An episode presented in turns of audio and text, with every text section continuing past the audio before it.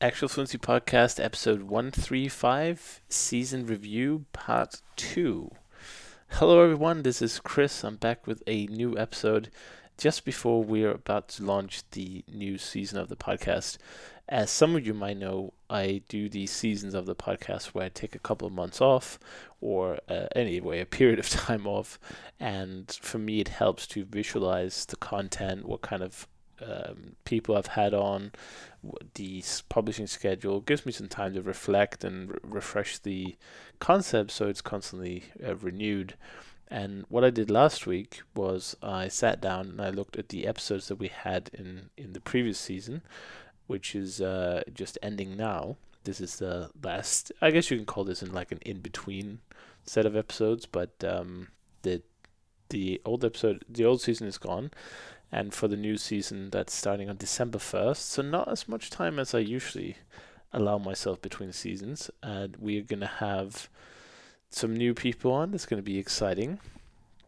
And um, I'm, I'm excited to keep doing this. I, as you know, I had some kind of concerns about continuing the podcast due to I, I felt like I wasn't really providing enough value or enough interest but luckily, I got a lot of positive feedback, and I got a lot of friends who who said to me, you know what, I really like the episodes that you do. I really like the content, and so I, I just felt like I had to keep going. And for me, it's really easy. I really love to talk about these things, as I do believe that learning languages, traveling, uh, exploring foreign cultures, are really key to not only developing yourself but also getting a broader picture of the world and getting to experience just way more things and and when you do get those experiences they are usually much greater than if you hadn't spent the time learning the language or you know figuring out how to travel properly or or learning the local cultures because I feel like the more I learn about other cultures the more I appreciate them and the more I appreciate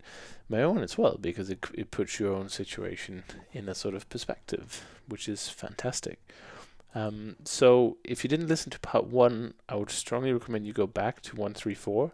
Just listen to that. Uh, there's a bit of a, an, a a longer explanation of what I just said there, and I do go through the first kind of couple of episodes of that season just to give you a little rundown of what happened, some behind the scenes thoughts, and some reasoning for why this person provided me with a lot of value, what I learned from the interview, uh, and that kind of thing, or any themes that kind of pop up I'm going to be talking about with you today. So it's a little bit more casual than normal, but uh, I hope you'll enjoy the episode nonetheless.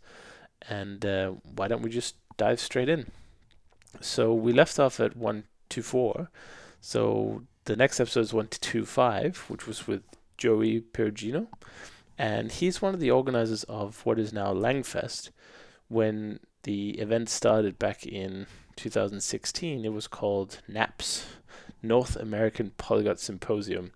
And I actually asked one of the founders how they came up with that name, and they said, well, it was the only it was the only uh, noun to describe a gathering of people that was left. They felt like because uh, you know the polyglot gathering was already taken, the polyglot conference was already taken, so it seemed like symposium was uh, one of the only available choices. And I was really, really um, happy to go to that first event. I was really honored to be invited by the organizers to come up and, and share a, talk with the audience there. There was about 200 people with everyone, and, and we had a great time. I really love Canada. I've only been there this once, but I, I was lucky enough to be able to stay there for a month uh, b- before the event. So I got to know Canada a little bit, and it's definitely a place that I, I really enjoy.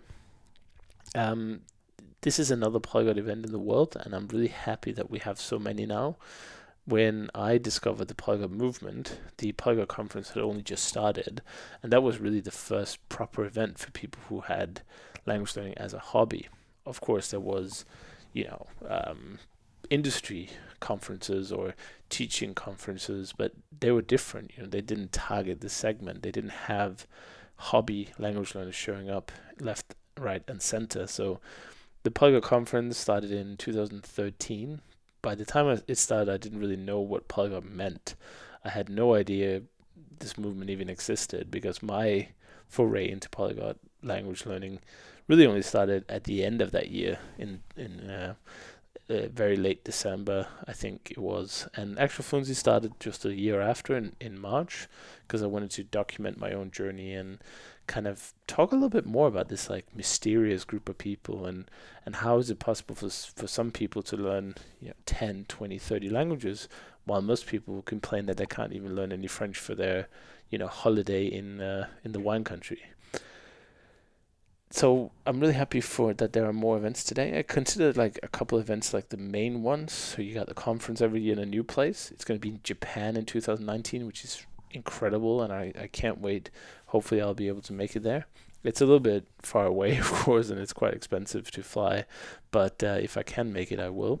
And then you have the uh, conference in North America, Langfest as it's now called, which Joey from 125 was talking about uh, a great event as well. And then you got the gathering, which is going to be in Bratislava, Slovakia again, for the I think is that the sec that must be the third time.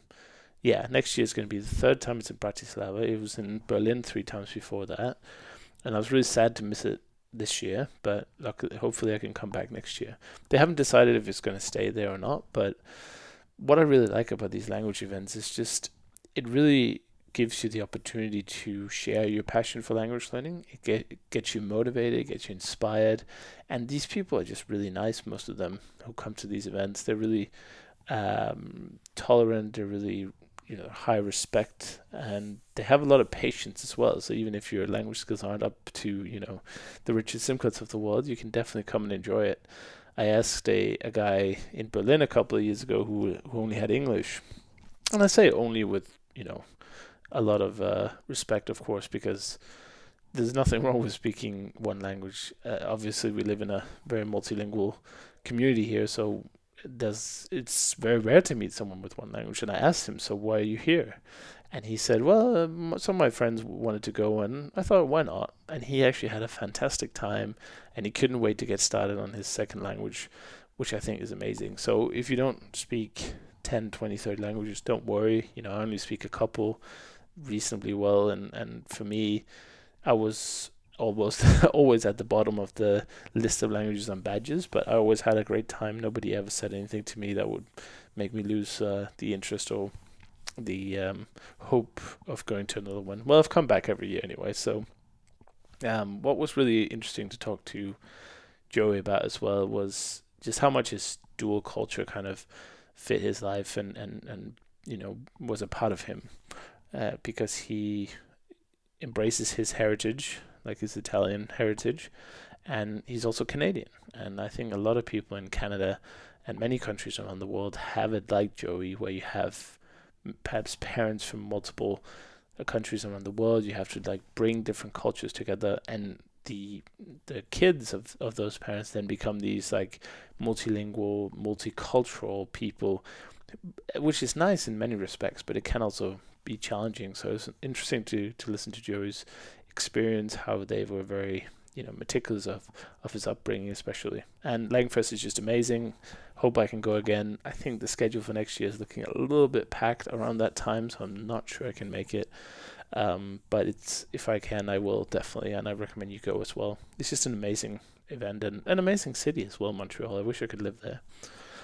And then we had uh, one of the young ones, as I uh, as I uh, have had in the past. You know, on the podcast, we have a, a, a, huge age variety, and and this is true in the community as well. You know, you have the 14 year olds and and below even who are just getting into this uh, kind of hobby, who are finding it really fascinating, and are are doing it in a way where maybe when I was that age, I was more interested in Pokemon cards or I don't know, playing football or something. Um, but it's like it becomes a hobby much earlier this way, and I think it's great because obviously the younger your brain is, the more uh, adaptive it is, and the the quicker you can add new stuff.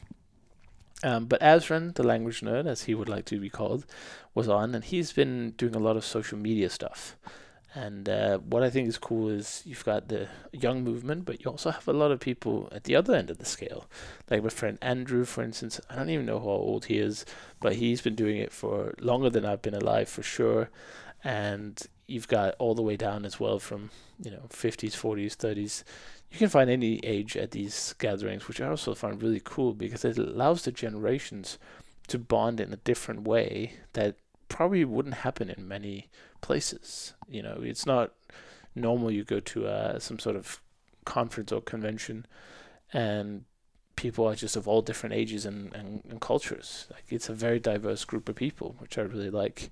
Um, but Asren talked about his experience getting into language learning and using social media as well. He's uh, got some really nice stories going on on Instagram and Snapchat. And I think he's demonstrating kind of the new tech and how we can use it. For instance, Snapchat is a relatively new social media platform, and I know that Facebook and all the others have the this ability to show the stories and even a Snapchat like feature. Uh, and we can use this to practice our languages. There's my friend Lindsay, Lindsay Williams, who does like uh, little videos of herself speaking on Instagram. At least she used to. I haven't used Instagram much lately, and and I think that's a fantastic way to not only you know try to prove yourself to what you have learned but also to give some encouragement to other people maybe share ideas with your friends or fellow learners. And Asren is definitely a big shining beacon in that movement. And you know social media will be a big part of language learning going forward. If it isn't already, it kind of is already, I guess. I, I don't want to sound like an old man here saying, oh, social media is going to change everything. Uh, it's already kind of changed any, everything, and language learning is no different. Um, 127 was with uh, Susanna Zaraysky. And uh, this is an interesting guest because she's always been a massive part of the uh, community. She's been almost like a leading lady, if you will. She's been in many of the early YouTube videos. Her website was fantastic, and I always want to have her on the show, but the scheduling just never really worked out. And I obviously was moving around a lot, moving different countries. The podcast had its on and off times, so I never really uh, find uh, the time to uh, to uh, talk to Susanna. But then in 2016, at the Langfest, or NAPS as it was called back then, I'm at this picnic at the end of the whole week, and we're at this park. It's a little bit dark. There's no light in the park, and it's getting dark. It's still summer, so the light did stay out for a long time, but it's dark. And at this table, and, and there's this, you know, woman standing at the t- uh, the table. She seems familiar. I can't quite place her uh, and it turns out it was Susanna, but that I had for some reason completely missed during the the the whole um, event. Maybe I knew maybe I knew she was there, but I I didn't have the chance to, to bump into her at the coffee breaks, or I didn't see where she was hanging out. So I, that was the first time, chance I, I had to talk to her. We had a chat. Uh, we talked a little bit about mental health, which is uh, something that we both talk about, uh, and she encouraged me to keep kind of adding the awareness to it, which I would definitely do. That was part of the the talk I did in in Canada. That was part of mental health, like you know how language learning can improve uh, mental health in, in terms of depression and stuff. But I already talked about that in the previous episode, so I don't want to drone on about that. But Susanna is absolutely amazing, very talented polyglot author as well, and she's got a few passion projects that I find really amazing as well. She's really into endangered languages, uh, saving the languages, some of them that are dying, indigenous languages and that kind of thing. She also really likes music, so she really thinks um, she really thinks she thinks that music is really important in terms of language. I have never personally found that uh, I haven't found the magic of music in terms of language learning yet. I must say I do enjoy listening to Russian songs, which is my main Russian kind of project, but it's it's kind of a novelty songs, more like you know musical songs and Disney and all these things I can recognize the tune in. I find very good. So uh, really happy to have Susanna and She's an amazing personality and person, very friendly, very warm, and her stories will make you will make you laugh for sure. Um, then we had one two eight, which was with Mike Campbell, the founder of Glossika. And Mike is just a genius. I mean, there's no other way of putting this. He's the things he knows about linguistics and language acquisition and studies on the subject is amazing. So we had a really in-depth talk about what makes sentence-based learning what it is, and he shared a lot of academia. He shared a lot of anecdotal evidence, and he shared how, what the philosophy of Glossika is. And obviously, Glossika has been sponsoring this previous season of the podcast, which I'm really grateful for. Thank you, Glossika, for giving me that opportunity to keep the podcast going as well. And uh, if you want to try out Glossika, you can go to tryglossika.com. And how about that effortless, uh, effortless, effortless segue there? And um, it was a really interesting episode, and, I, and Mike is just a, a fountain of wisdom when it comes to language acquisition. And he links together some kind of aha moments I've had about language learning, especially connected to context. Cause I, which I also talked about in the previous episode, but it's basically I think that when I started there was a big focus on single words, which gets you nowhere. Um, it might work for languages that are very similar and have limited grammar. So let's say you're uh, German and you're learning Dutch, maybe learning single words will be absolutely fine because you understand the structure inherently. But for me, let's say learning Russian, learning single words doesn't even make sense because what form do you learn? Do you learn all the endings? Do you learn all the conjugations? And even if you do, how do you separate them in your head? So learning in context means that you learn the let's say the relevant conjugation or the relevant ending, and then you can apply it to other contexts. And I think places like Glossika or Speechling or other places that use this kind of contextual learning are the ones that are going to be the most uh, successful for me, certainly, but also for general language learning. I think if you work only on words, you're going to be very disappointed. So uh, then brings us to 129 and 130. That was a double episode with Dave Prine. Dave is a really funny and cool guy uh, that I met in uh, Bratislava. Oh no, actually we met in Berlin. I think for the first time in uh, at the Polyglot Gathering when he used to be there and then we met again in Bratislava last year or the year before last, maybe. Uh, it's all blurring together at this point, but um, really cool guy, really talented and funny. He's also interested in endangered languages, and he's also a fellow language podcaster. I don't know if he's still doing it, but he definitely um, had aspirations of doing that. But the cool part of this episode is not Dave necessarily. I mean, he he's a great guy, but he took one for the team and went full like Dr. Prine on me. He he went into like this polyglot therapist role where I was kind of talking about how I, how I felt about language learning, and that was that I felt some pressure from having the blog, from having the this podcast, that I needed to be more of a language learner than I actually was. And together with David, I actually realized that this is not what I want. This is some kind of I don't know. I'm putting on some kind of show um, and I think it's because that's how I discovered the language learning community initially. You know, I found Benny Lewis's blog. He was learning 10 languages uh, on the blog, and I found the blog when I was a few years old. So by then, he'd already had a lot of experience in, in rapid acquisition and learning what was necessary to have these conversations in, in very quickly after getting started. You know, he, he never claimed to be absolutely fluent in any of the languages, but he was just traveling and learning these languages so effortlessly it seemed that that's what I wanted to do. So when I started actual fluency, and this is a funny but embarrassing story, I put had a goal to learn Russian in three months, and I think I put something like, "Oh yeah, B one, you know, low B one will be nice." And of course, by the time I hit three months, I'd learned nothing, and you know, I still want to learn languages. Definitely, I want to keep learning. I think one of the ways that we improve here in life is to keep cha- keep improving and keep uh, learning because it keeps the brain fresh and it keeps everything interesting. Um, so I want to keep learning, but I have pretty much accepted that I won't be, you know, the 10, 20, 30 language polyglot necessarily. Uh, there, there would have to be some exceptional circumstances for that to happen. I'm perfectly happy being like a, a language learning journalist or a language learning researcher or an encourager maybe or a messenger that spreads the message.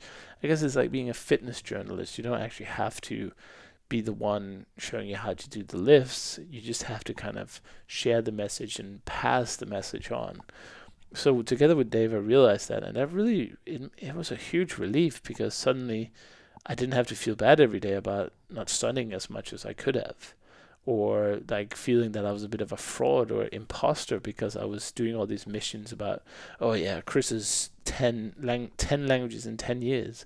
And I just realized it's not me. You know, I don't know where it came from, eh, but, you know, that's the journey we take. We have some adventures and then we realize that we the, the mission that we were on wasn't really, wasn't really meant to be.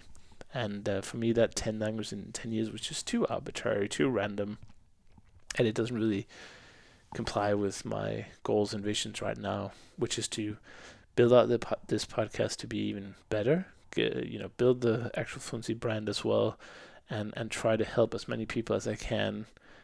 First of all, discover that you can learn languages on your own, but also improve how we learn languages in schools and for adults, perhaps for in terms of immigration uh, assimilating to society and that kind of thing. But so that double pod with Dave was absolutely life changing for me, and uh, I think I need a new session soon with Dave. But uh, he's a fantastic guy, and I really recommend you listening to that episode if you struggle with like the why of learning languages or what your goals should be.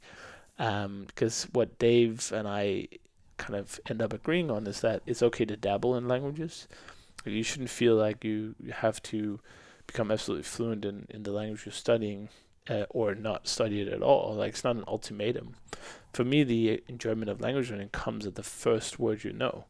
If you go into any shop where you know the staff speaks a different language, if you learn the hello for that language, how are you? They're gonna love you forever. They're gonna smile. They're like, oh, how did you learn that? And and you can see the reactions. Uh, this is what um, what's his name, uh, Lao Shu, uh, on YouTube does uh, Moses McCormick, he goes into all these ethnic shops and he speaks their language to them. And some of the languages he's really good at, and uh, like uh, his Chinese is is almost perfect, and Japanese is also great. P- pretty much his Asian languages are really strong because of his uh, his uh, he's already al- always like that part of the world, and his wife is Chinese, I believe. Um, but then he walks into you know the the Serbian deli or the Bulgarian bakery, whatever, and just knowing, you know, hello, how are you, and just the answer to the first three questions he get, he gets the best reactions ever. And this is my point about the rewards of language learning. It's not at the end when you're completely fluent and you know everything. The rewards start at day one, which is why I encourage everyone to do it at whatever pace or level they want. Um, so really, I owe a lot of thanks to Dave for that. Then we move on to 131, which was Conor Clyne with Eastern European Travels and Experiences. A bit of a different episode. Conor is a is a very interesting person. He speaks a lot of languages. So we had an episode way back a couple I think it was about 4 years ago, maybe 3 years ago, that we talked about how he learned all his languages. So if you want a more language related episode, definitely go back and listen to that because he didn't really speak much more than English going out of school. And and now he he knows about 10 languages. So that's really good. What's interesting also is he decided to settle down in ukraine which for many people is like whoa that sounds you know dangerous. And uh, you know there's a lot of stereotypes and and about the ukraine and and living in Eastern Europe in general. But Conor loves it, and he shares some ex- his experiences there, including some tips on dating, which is not something I thought I'd have on the actual Fluency podcast. But he talks about the dating community and also like the expectations for uh, the locals when foreigners come and how to use language languages more in your travels. Um, he has a lot of great stories, so I definitely recommend that. And 132 was with Josh Cohn, a friend of mine who I met at the Polyglot um, Symposium, I was about to say, uh, Langfest in 2016. He's a fantastic guy, really talented. He really uses his languages in his community. He really finds ways to use it. Like he's doing a like a taxi service for the the the local um, you know I'm not sure if it was Tamil or Punjabi speaking community, and he uses these the, the languages that he learns right away. You know, he, he tries to improve not only his life by learning more languages, he also improves his community and, and he does good service to, to the people around him. So that's a really nice episode. Josh is also amazing.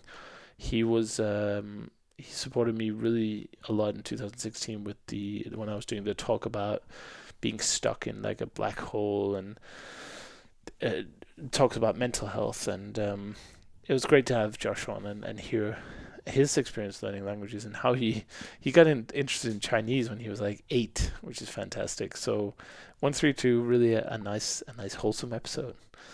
And then one two two is the last episode that we're going to talk about in this in this episode. It's kind of meta, isn't it? Uh, that was with uh, Miroslav uh, Sedivy.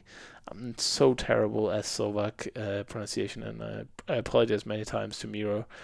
Um, he's also one of these geniuses that just when you go to the gathering or the conference, his name badge is literally filled up with languages. He is so well versed in languages. And not only does he know actual languages, he also knows programming languages. So there you go, a two for one package.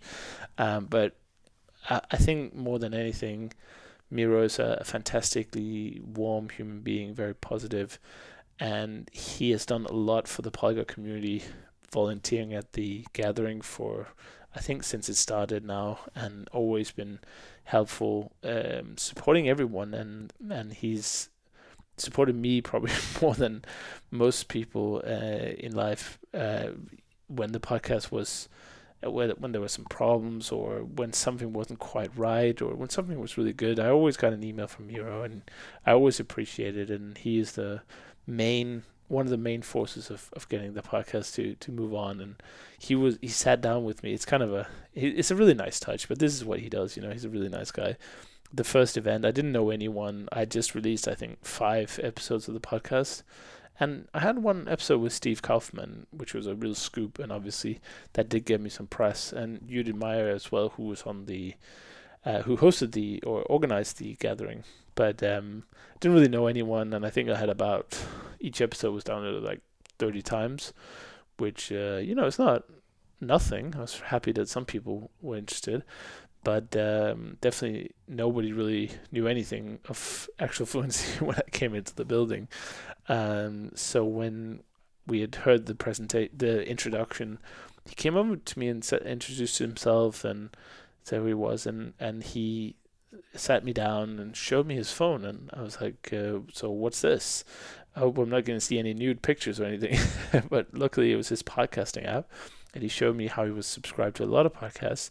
But right there in the middle was actual fluency, and just seeing this in in person really, it really, it really made me happy because it it showed that I was onto something. You know, I was doing something that was not just for the benefit of myself. It was it was not just some random scribbles online. It actually had real impact with people, and Miro really personified this.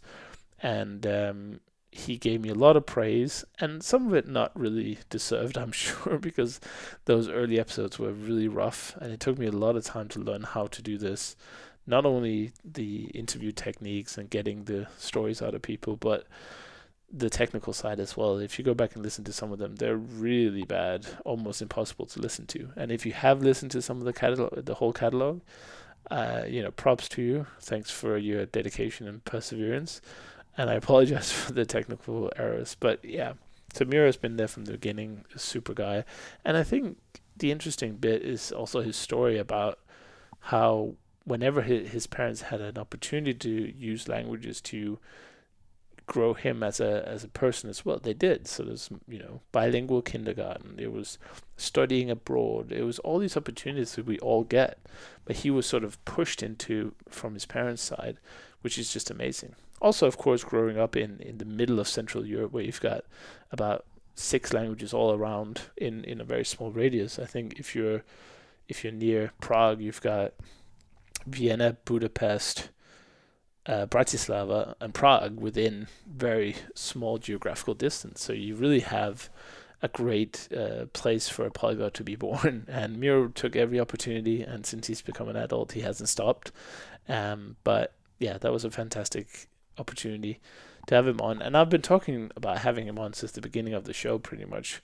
But I knew it had to be pretty special, so that's why he was the last episode in this season. And uh, that episode could have been the last. You know, at that time, I wasn't really sure if I was going to keep doing it. So that was a very special moment, and I was happy that he would he had, could take the time to talk to me because obviously scheduling isn't easy. He's got a little daughter as well, so it's a it's a, it's not easy to manage everything. It travels a lot, a lot as well.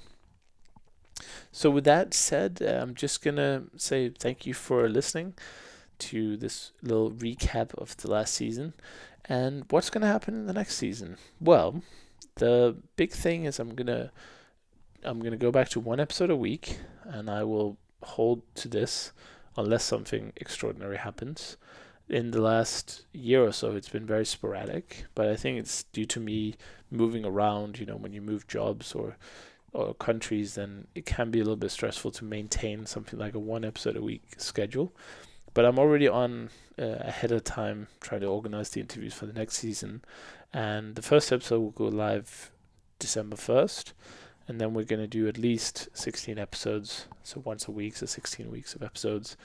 And I'm happy to say that I've got a, a brand new sponsor lined up, really great partner that can't wait to share with you guys. Um, it's going to be fantastic. It's one of the language companies that actually changed my language learning the most, and uh, I'm happy that they were willing to partner up with me for this future season. The other thing I'm going to change is I'm going to, well, change and change, improve is I'm going to have a new, f- not format, but I'm going to add a little jingle because right now it's very bootstrapped, isn't it? So just to make it a little bit more professional, I'll add a jingle so it's the same in every episode. Maybe I'll get someone to record the intro just to, so it's not me doing it every time. And um, hopefully package it up a little bit better because if there's something I've learned is that yeah, uh, the content is solid, but sometimes my presentation really lacks, and I hope that I can keep improving in that aspect in this new season, which um, won't be easy for me, of course, is always a challenge, but um, together with your help, hopefully we will keep producing some great stuff here. And as I've said before, if you have a fantastic language learning background, or you speak a lot of languages, or you went to a an unusual place to learn unusual language, or you have any anecdotes and stuff that could be the basis of an episode, don't hesitate to get in touch. Uh, Kris at actualfluency.com. I'd love to talk to you and uh, possibly feature you in an up- upcoming episode. And uh, with that said, I think that is the end of this review of the last season. And if you have any questions or comments or concerns, like I said, you're always welcome to write to me at kris at actualfluency.com. I, I respond to every email. Uh, I always have and always will. And uh, yeah, thank you for, for listening to this uh, episode, and thank you for being a listener. I, I really appreciate it. And if this is the first episode you hear of Actual Fluency, I hope that I you know whet your appetite for the for the other episodes that you could be listening to right now. So take care, enjoy yourself and languages and I'll see you in episode 136, which will be the new season.